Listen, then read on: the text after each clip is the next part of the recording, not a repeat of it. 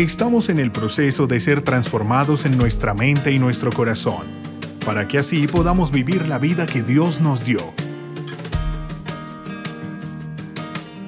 Sin muros habitaremos. Por ejemplo, los aztecas lo que hacían era, para adorar, le arrancaban el corazón para ofrecerlo a sus dioses, pero lo arrancaban de la persona estando viva. Uno dice, uy, es terrible. Y es como todo ese deseo de adorar a un Dios que no es. Y por eso la predicación es cuál. Es adorar a quién al Dios verdadero y hacerlo de manera genuina, al Dios que predicaba Pablo. Pablo precisamente por eso cuando fue a Atenas quería, en medio de tantos dioses que ellos tenían, predicar al Dios verdadero, al Dios creador de los cielos y la tierra, al Dios que merecía todo, toda nuestra adoración, aquel que venía y se manifestaba a través de Cristo y por eso él predicó a Cristo y a Cristo crucificado para que la gente se volviera a Él. Pero yo veo que ahora hay como un volver a esas prácticas de atrás. O sea, como esas cosas que uno decía terrible, ahora son normales. O sea, si uno mira la sociedad actual, las prácticas sexuales ahora lo que se busca es practique lo que quiera, con quien quiera, como quiera, sea niño, sea quien sea. Simplemente dele libertad a todos sus deseos carnales. ¿Es así o no? Uno mira y, ¿por qué la promoción al aborto? Porque también volvemos a esas prácticas de sacrificar niños. O sea, no me importa, lo que me importa es mi placer, mi gusto. Y si tengo que matar esta vida para seguir en, en mi cuento, lo hago.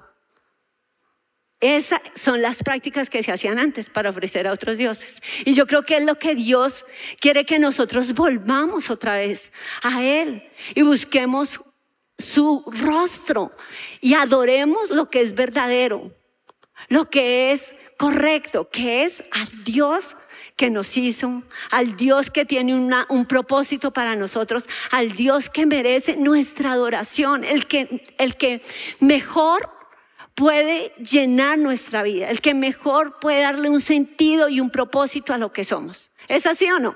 A ese Dios es al que nos debemos volver. Por eso hoy lo que vamos a hablar es precisamente adoremos. ¿Ok? Adoremos, es lo que vamos a hablar. Yo quiero tratar primero qué es adorar y lo que adorar trae a nuestras vidas. Que para que nosotros podamos ver a quién tenemos que adorar. O sea, que Dios merece esa adoración y hacer de la adoración una práctica en nuestras vidas. ¿Ok? Eso es lo que vamos a hablar para tocar el tema de adoremos. ¿Cuántos quieren adorar? Amén, ¿cierto? Yo creo que adorar es de verdad algo que sin adoración definitivamente, cuando no hay adoración a Dios, nuestro corazón se corrompe. ¿Es así o no? Por eso necesitamos adorar a Dios, porque sin adoración a Dios, nuestro corazón ¿qué? Se corrompe. O sea, siempre vamos a adorar algo. Siempre. Hasta el ateo se adora a sí mismo. Siempre vamos a adorar algo. Pero sin adoración a Dios, nuestro corazón va a qué? A corromperse. Amén. Entonces quiero leer el texto, es Éxodo 23, 25. Dice, adora al Señor tu Dios y Él bendecirá tu pan y tu agua. Yo apartaré de ustedes toda enfermedad. ¿Sí está bien? Muy bien. Entonces, adora al Señor, tu Dios, y Él bendecirá tu pan y tu agua. Y dice Él, esa es la palabra que Él promete, yo apartaré de ustedes toda enfermedad. Súper, ¿cierto? ¿Y cuál es la clave? Adorar, adorar. Él nos habla. Entonces, ¿qué es adorar? ¿Qué es adorar y qué trae a nuestra vida? Es el primer punto. Entonces, como dice el texto, eh, vamos a adorar. Y cuando dice adoremos, en el hebreo es postrémonos, es bajarse, es inclinarse. O sea, cuando nosotros adoramos, ¿qué hacemos? Esto, nos arrodillamos, nos postramos. ¿Cuántos oran de rodillas? ¿Cierto que eso se ha perdido también? Entonces ahora sí, yo a mí me gusta orar caminando, pero yo también hay momentos en que me arrodillo, en que me postro delante de Dios, porque quiero que darle qué? esa reverencia, esa honra, es ese reconocimiento a yo no soy nada sin ti. ¿Me hago entender? O sea, todo lo que soy, si estoy vivo, es por quién? por Dios. Si puedo respirar es por Él. Ayer hablaba con un joven que se accidentó. Yo le conté una vez que yo también me accidenté con César y que y me salí del carro. O sea, nos estrelló, nos estrelló un bus. Yo estaba embarazada de Josué y me dio tan duro y salió la y quedé al piecito de la llanta del, del bus debajo. Pero así a centímetros. Yo decía, oh Dios mío, nuestra vida se puede ir así, ¿cierto? Entonces uno cuando se postra y reconoce de, de verdad, o sea, hay tanto que reconocerle a Dios que Él es. ¿Estamos en lo mismo? ¿Conectados, sí o no? Nuestra vida, lo que somos, tener salud, tener una familia, tener un trabajo, mm, es tener lo que necesitamos, tenerlo a Él, conocerlo, amarlo. Eso es algo que, que demanda ese tiempo de estar allí, cerca de Él, conectados. Entonces, cuando hablamos de adoración, hablamos de postrarnos, de bajarnos, de inclinarnos para reconocer lo que Él es. Cuando dice ahí adoremos. Y dice, y dice ahí que el Señor bendecirá, bendecirá. Es que traerá lo mejor. ¿Sobre qué? Dice sobre tus aguas y sobre tu pan. Si uno mira a nivel físico, será que va a traer provisión, ¿sí o no? Agua y pan es que nos va a traer lo que necesitamos. Pero cuando uno mira a nivel espiritual, el pan es la palabra, no solo de pan vivir el hombre, sino de toda palabra que abra la boca de Dios. Entonces, ese pan es cuando Él nos provee como esa revelación y eso también es adoración. O sea, cuando tú creces en adoración, la palabra se abre para ti. ¿Me escuchas eso? La palabra se va a abrir para ti. Uno puede leer lo mismo. Yo me acuerdo cuando le decía a mis hijos, lea la Biblia. Ya me he leído eso cuántas veces. Pero tú la puedes haber leído mil veces. Pero si tú la lees con la actitud correcta y le dices, Señor, hoy qué me quieres enseñar? Porque es un nuevo reto, hoy es un nuevo día. Mi vida no es la misma de hace 10 años o 5 o 3 o una semana. Puede que mis circunstancias hayan cambiado. Así lea lo mismo. ¿Es así o no? Entonces uno puede ir a la palabra y cuando Él le revela, Tú estás adorando a Dios porque Él te está abriendo tu corazón y tu corazón no va a ser el mismo. Tú la lees, vuelves y la lees, meditas en lo que te dijo, le preguntas cómo se aplica en este tiempo, quién lo aplica, cómo lo puedes llevar a cabo. Y ahí Dios te va a tocar. Y cuando te toca eso que Dios te habló, marca tu vida. Eso es, ese es el martillo que quebranta la piedra, la palabra. ¿Es claro para todos? Entonces, por eso nosotros debemos exponernos a la palabra y eso es adorar. Él va a bendecirnos abriendo nuestra perspectiva para entender la palabra. Pero dice que Él también bendecirá nuestras aguas. Y Él dice que correrán por nosotros los ríos de agua viva. ¿Y cuántos quieren esos ríos? ¿Cierto? Cuando uno tiene de su Espíritu Santo, Dios mío, es poder es poder. Y uno dice, a veces uno ve tantas personas sufriendo, ¿les pasa? Y uno quisiera poder ayudarlas. Pero cuánta alegría tú sientes cuando has orado por esa persona y ella tuvo la respuesta. ¿Lo han visto? ¿Cierto? Y es por qué? Porque tú has dejado que fluya ese Espíritu de Dios. Entonces, cuando Él bendice, Él activa ese Espíritu Santo en ti. Entonces, ¿cómo lo hace? Muchas veces, por ejemplo, a mí me hablaba estos días y me decía, porque yo soy mucho de orar con mi lista de oración. Y antes yo estaba orando mucho, que tomaba como mínimo media hora para orar solo en el espíritu, en el idioma que nos da, en el espíritu es en lenguas. Y lo había dejado de hacer. Entonces ya no oraba como ese tiempo así, sino más con... Y, me habló así tan claro. Me dice, ¿tú crees que eres más sabia que yo que soy el Espíritu Santo? ¿Que tú sabes pedir más como conviene que yo? Y yo, oh, Dije, no, Señor, gracias. Porque es así. Entonces yo estoy presentando mis peticiones, pero también orando en el Espíritu. ¿Por qué? Porque Él sabe que conviene más a esas vidas de lo que puedo pedir yo. ¿Es claro?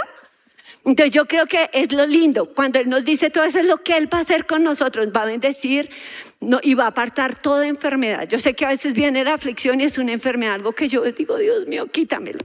Estos días yo fui al médico y todos mis exámenes salieron. Wow, yo les conté que tenía una cita y que fue un, trabajo terrible para obtenerla. Bueno, por fin la tuve y me vio el médico y llevé los exámenes me dijo, esto mejoró, esto mejoró, esto mejoró, esto mejoró.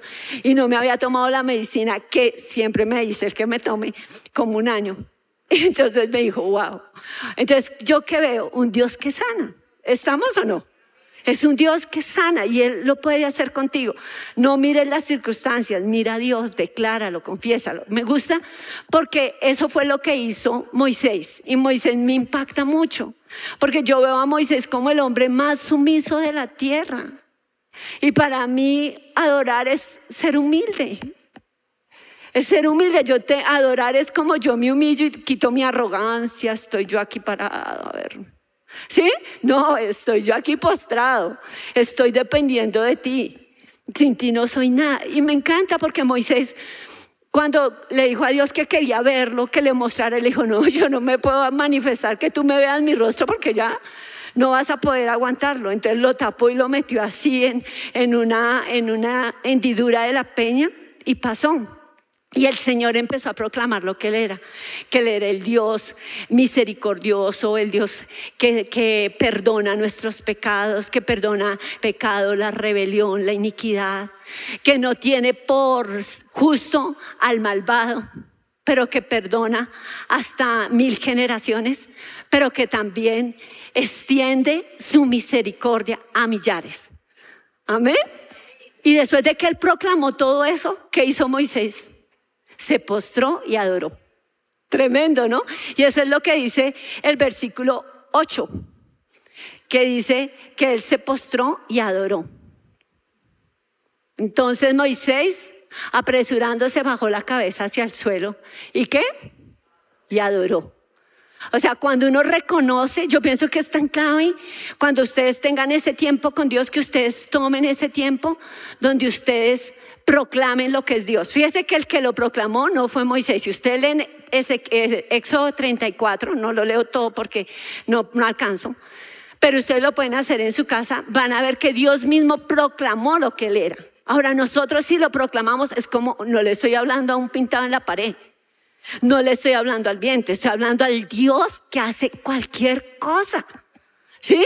Y Él me da la oportunidad de tener una cita con Él. Entonces yo voy a hablarle. Y dice que eso demanda esa relación cercana. Eso va a traer esa relación cercana, tu actitud, tu corazón humilde. Si tú eres arrogante, el que es altivo, Dios lo mira de lejos. ¿Qué dice el versículo 9?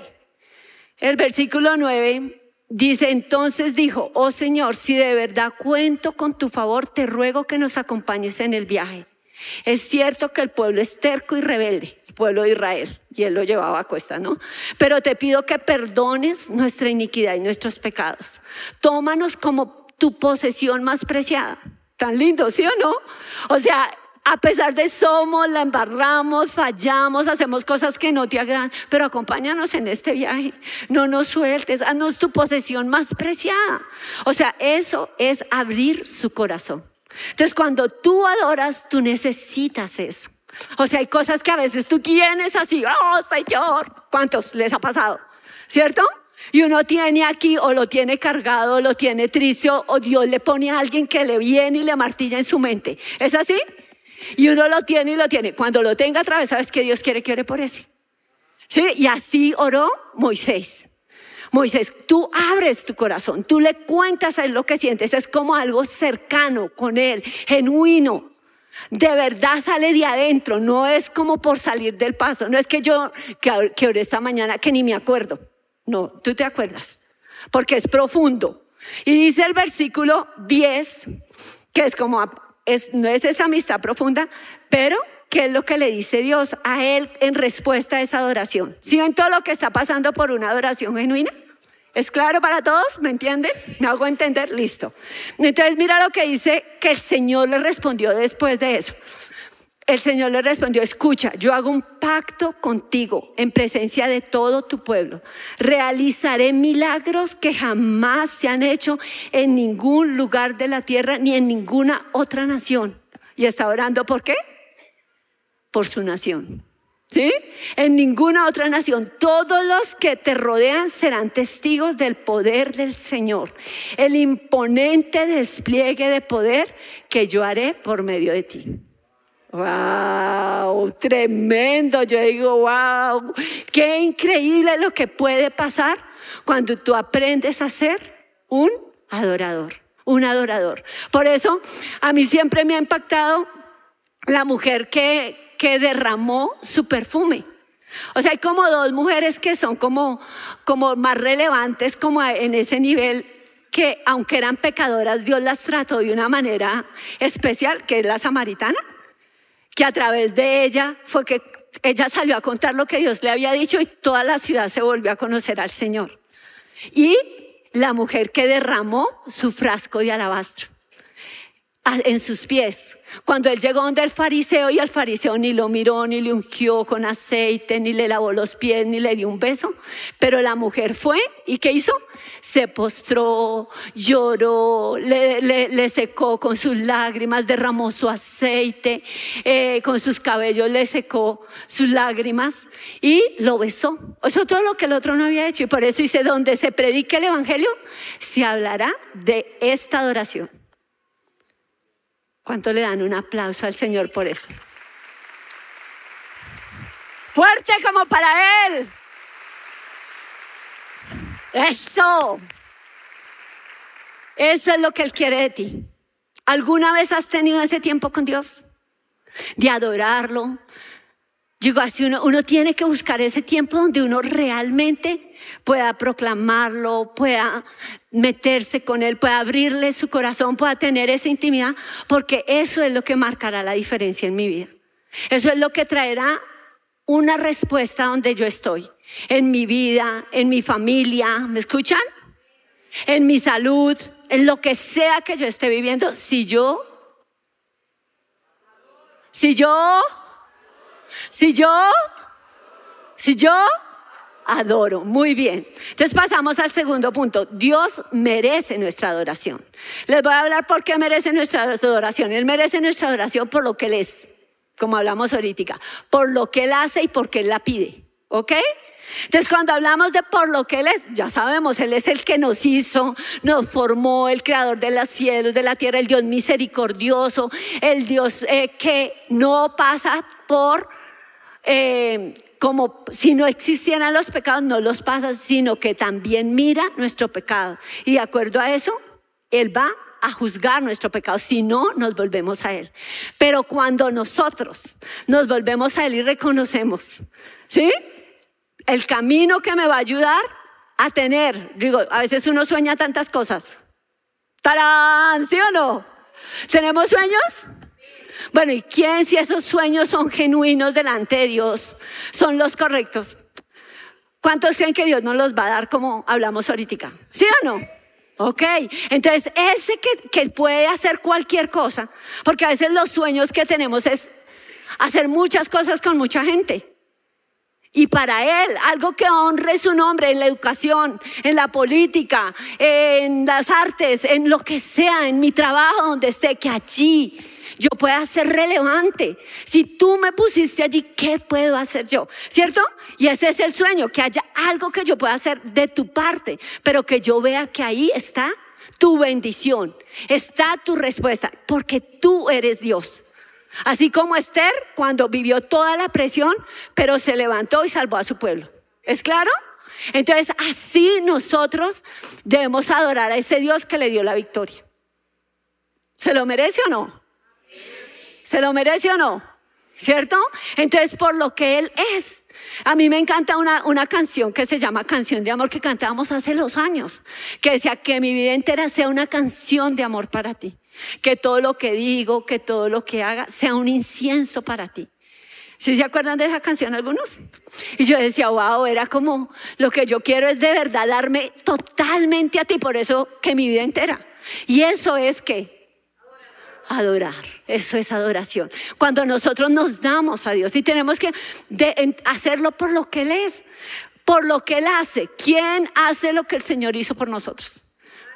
Murió por nosotros, siendo Padre Dios su único Hijo, viniendo aquí a la tierra, dio hasta la última gota de sangre por lavar nuestros pecados, por darnos una vida libre de condenación. Ya no hay condenación en Cristo. Si el acusador viene, uno le dice, mm, entiéndase con el que me salvó. ¿Es así o no? Él me salvó, él me limpió, él me redimió. Entonces yo ya no tengo por qué aceptar condenación. Y por lo que él lo pide. Y él lo pide no porque él sea como narcisista. Quiero que me adoren. No, es porque él ¿Qué dice en Juan 4? En Juan 4, 23 dice, mas la hora viene y ahora es cuando los verdaderos adoradores adorarán al Padre en espíritu y en verdad, porque también el Padre tales adoradores busca que le adoren. ¿Qué está buscando el Padre? Adoradores, diga, adoradores. ¿Qué está buscando el Padre? Exacto, porque cuando uno es un adorador, Dios le muda el corazón. ¿Sí?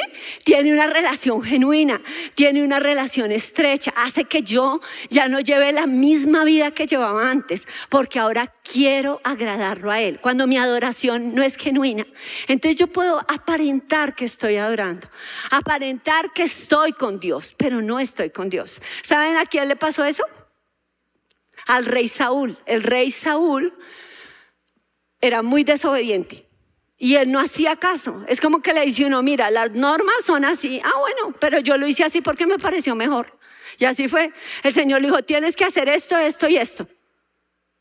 Cuando llegó el profeta Samuel, dijo, ¿y qué es eso? ¿No te dijo el Señor que mataras a todos? ¿Qué son ese válido que yo oigo ahí de ovejas? ¿Qué es eso? ¿Cómo que te reservaste lo mejor? O sea, la gana de hacer uno las cosas a su manera. Y cuando él hizo eso y lo hizo a su manera, ¿qué le dijo, le dijo Samuel? Por tu desobediencia, Dios te ha, te ha desechado del reino y él ha escogido a uno mejor que tú. Y entonces él se fue. Y cuando se iba, ¿qué hizo Saúl? Le dijo, no. Y lo agarró de los vestidos. ¿Y qué pasó? Cuando lo jaló, le rompió el borde y le dijo, así te ha arrancado Dios de su reino. Y le dijo, bueno, sí, sí, pero por lo menos vuelve conmigo delante del pueblo. ¿Escucha? Por lo menos vuelve conmigo delante del pueblo y adora conmigo. ¿Para qué? ¿Para qué creen que quería eso? Para que la gente creyera que Dios estaba con él. Esa falsedad, Dios la saca a la luz. ¡Tarán! ¿Sí? Porque a veces uno puede tener su fachada aquí en la iglesia de santo, inmaculado, lo último, en lo máximo. Y Dios dice, uy, yo que veo esa otra vida, que adora es el sexo, que adora es lo que yo aborrezco, que usa lo que yo tengo. Y cuando uno hace eso, Dios pelea por lo suyo porque ahí dices Dios celoso. ¿Escuchan? Celoso. O sea, que uno no puede jugar con candela porque se quema. ¿Estamos? Pero me encanta esa parte porque precisamente Dios nos muestra que Él quiere es nuestra adoración genuina. Por lo que Él es, por lo que Él hace, porque es lo que Él quiere. Él le anhela. ¿Por qué? Porque es, ahí nos vamos a volver verdaderos adoradores. Y el último punto es hacer de adorar una práctica en nuestra vida. O sea, que no sea solo, ay, aquí yo vengo y adoro. ¿Cierto que venir es bueno? Por eso el Señor dice que no dejemos de congregarnos, porque cuando venimos y adoramos todos unidos, estamos trayendo una atmósfera, algo que desate esa presencia de Dios y ahí puede traer sanidad, puede traer los milagros, puede traer la bendición que dijo que bendecirá nuestras aguas, bendecirá nuestro pan y apartará de nosotros toda enfermedad. ¿Ok? Así como desató esa palabra sobre Moisés, le dijo, no, o sea, va a ser cosa tremenda la que yo voy a hacer con ustedes. Como la palabra que mandó el Señor ahorita cuando mi hijo fue a traducir. Que decía, viene algo tremendo, pero yo lo voy a soltar y tienen que estar preparados.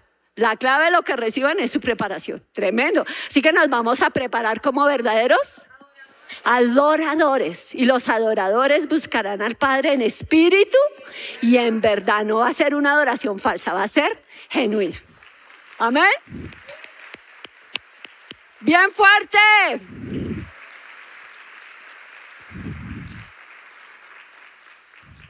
Entonces hay un texto que está en Hebreos 10, 22. Me encantaría que tomara nota porque es tremendo. Dice, entremos directamente a la presencia de Dios con corazón sincero, con plena confianza en Él, pues nuestra conciencia culpable ha sido rociada con la sangre de Cristo a fin de purificarnos y nuestro cuerpo ha sido lavado con agua pura. Entonces lo primero que necesitamos hacer, tome nota Esforzarme por conocer a Dios. Diga, uno. Para. Uno. Esforzarme por conocer a Dios. Como dice ahí Hebreos 10:22, con un corazón sincero, sincero, transparente, sin doblez, un corazón que de verdad se rinde a Él, que toma ese tiempo todos los días. Ustedes quieren hacerlo una práctica todos los días. Lo primero del día, no sé, abrir su celular a ver quién le escribió, qué likes tiene, cómo está en la red, ¿sí no? ¿Sí no? Adorar a Dios. ¿Qué, ¿Cómo lo va a adorar? Usted puede abrir la palabra. Y usted mire su, celular cuando se levanta y lo primero que le salga es lo que usted tiene como número uno. Instagram. ¿Sí? Noticias uno. lo que sea, ¿cierto? ¿Por qué? Porque uno le va a salir lo que primero mira. Entonces, ¿qué es lo primero que va a mirar si quiere en la vida práctica adorar a Dios? La palabra. A mí me gusta poner música para adorar. Entonces va a salir, a mí me sale Spotify, me sale mi listica de música que oigo. ¿Sí? Así le va a salir. ¿Por qué? Porque es lo que usted le va a dar ese lugar. En otro tiempo mis listas eran otras, mi música era otra, pero gracias a Dios Él me cambió. Amén. Entonces eso es lo que Él hace con uno. Entonces forzarme para conocer es todos los días le voy a dar mi primer tiempo para adorarlo. Anótelo. Todos los días le voy a dar mi primer tiempo para adorarlo. Y usted va a ver la diferencia. Gente que dice, yo antes leía las noticias y desde que empecé a leer la palabra, mi vida es otra. Y leer la palabra, como les dije antes, no lo va a repetir, pero puedo irse la charla otra vez si quiere. Cultivando en su corazón la fe. ¿Por qué? La fe en su fidelidad, porque es lo que dice ahí, que entramos con corazón sincero y con plena confianza en Él, en Dios. Y esa confianza en Él es precisamente que Él es fiel. Cuando yo confío es que yo puedo hacerle caso porque no creo que Él me va a dar algo que me haga daño. ¿Es claro para todos? Entonces Él quiere que tú lo hagas con un corazón que tiene fe y fe en que yo puedo confiar en Él porque Él es fiel. ¿Porque Él es qué? Fiel. Cuando pases por la prueba, ¿tú qué vas a decir? Tú eres fiel, tú eres fiel, tú tienes el control. Y mi relación no va a mudarla a las circunstancias. Yo voy a adorarte y cuando tenga peor el ánimo, más te voy a adorar. Y cuando todo me haya salido al revés, más te voy a adorar. Cuando mi mujer me esté fregando la vida, yo más te voy a adorar. Cuando mi esposo se ponga recansón, recansón, ¿qué voy a hacer? Voy a adorar. Amén. Y ahí es donde nosotros vamos a ver la diferencia, porque hacerlo así nos va a cambiar el corazón. ¿Y qué más dice ahí? Dice con humildad. ¿Por qué? Porque dice, reconocemos con nuestra conciencia que para nuestra conciencia culpable ha sido rociada con la sangre de Cristo a fin de purificarnos. Entonces por eso yo lo hago con humildad. Porque no soy porque, wow, sino porque Él tuvo misericordia de mí y me lavó con su sangre, me limpió con su sangre y con pureza. ¿Por qué? Porque dice, y nuestro cuerpo se ha lavado con agua pura. Ahora, esa pureza se refiere no solo a nuestro cuerpo, sino a nuestra alma, limpiarnos de todo lo que nos pueda alejar de Dios. Amén. Entonces yo me acuerdo de una mujer que iba a la iglesia y ella tan pronto se convirtió, toda la familia se le vino encima. Era ella, ella lloraba, ella me decía, no, yo llegué del exo y desde que llegué es terrible. Mi esposo dice, prefería antes, prefería cuando me decía vulgaridades, prefería cuando me contestaba que ver la hora toda cristiana. Y así eran los hijos igualitos. Entonces yo decía, no sé qué hacer, le llorar mi amor. Ora, dale gracias a Dios, bendícelos todos los días, ora por ellos. Le dije, mi mami, cuando mis hermanos no conocían, ella iba sin que estuvieran, le ungía la almohada con aceite, si uno oraba por el aceite. Mi mami llegaba allá, le ungía la almohada. Mi hermano tenía, tenía un Volkswagen y el, la silla adelante se levantaba y ahí era solo Klaus en lata. Ella iba allá y allá ungía. Señor, que aquí nunca vuelva a ver esto. Y así. Y luego yo vi todos mis hermanos uno a uno como empezaron a caminar con Dios. Yo decía, mi amor, la oración tiene un poder. Adora, ora, declara, confiesa. Y así fue. Ella empezó a hacerlo y yo después vi toda la familia que me decía, pastora, mira los que se van a ir a Exo. y todos se fueron a Exo. Pero ¿qué lo hace? Que uno tiene un poder. Y lo tiene cuando uno de verdad confía en Dios. Cuando uno puede creerle a Él, que Él tiene lo mejor para nuestras vidas. Y eso es lo que Dios quiere, que tú hoy aprendas. Si yo adoro, yo, yo, yo voy a ver la restauración en mi nación, la voy a ver en mi familia, las cosas van a cambiar. Yo voy a ver que mi vida va a ser diferente, pero que también mi entorno, los que yo amo, podrán ver la mano de Dios sobre sus vidas. Porque cuando uno conoce y los demás conocen, todas sus vidas van a ser transformadas. Entonces ellos verán la restauración de su corazón, la restauración en sus relaciones, la restauración en su salud, así como lo dice el versículo, porque Él bendecirá sus vidas. Bendecirá su pan, bendecirá sus aguas, apartará toda enfermedad de nuestra casa. Amén. ¿Cuántos quieren darle un aplauso bien fuerte al Señor?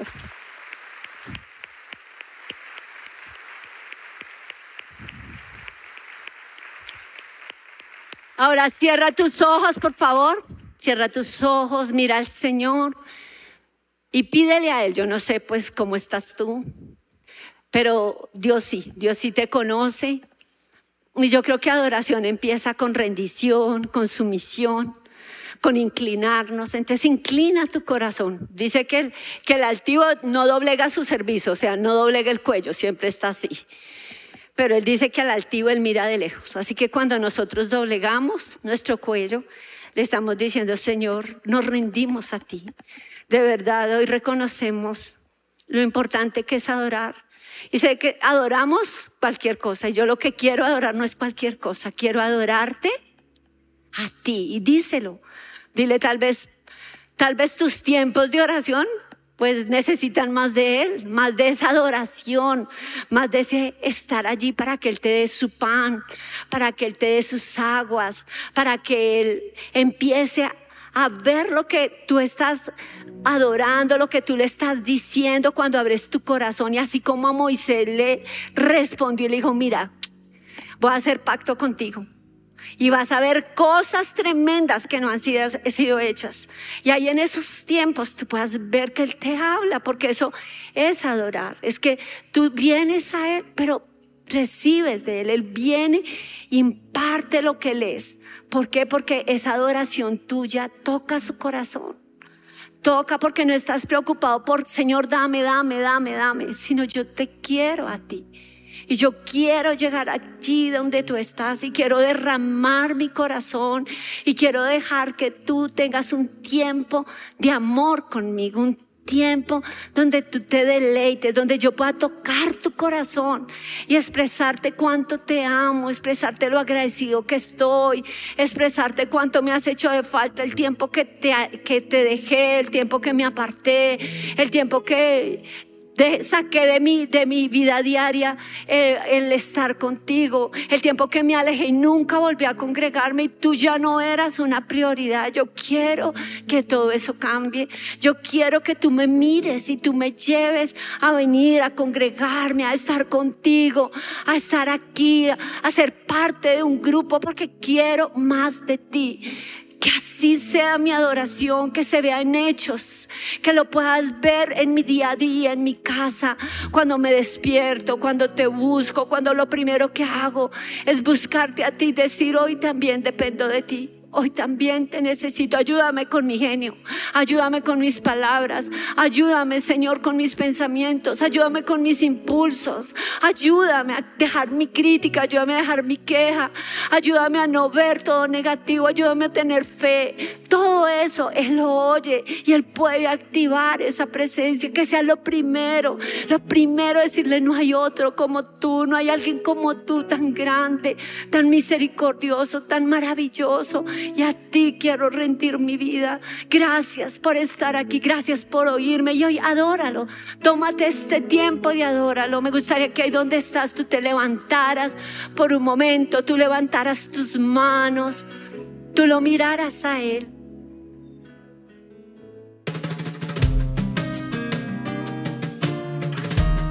Si deseas conocer más sobre nuestro ministerio, ingresa a sinmuros.org.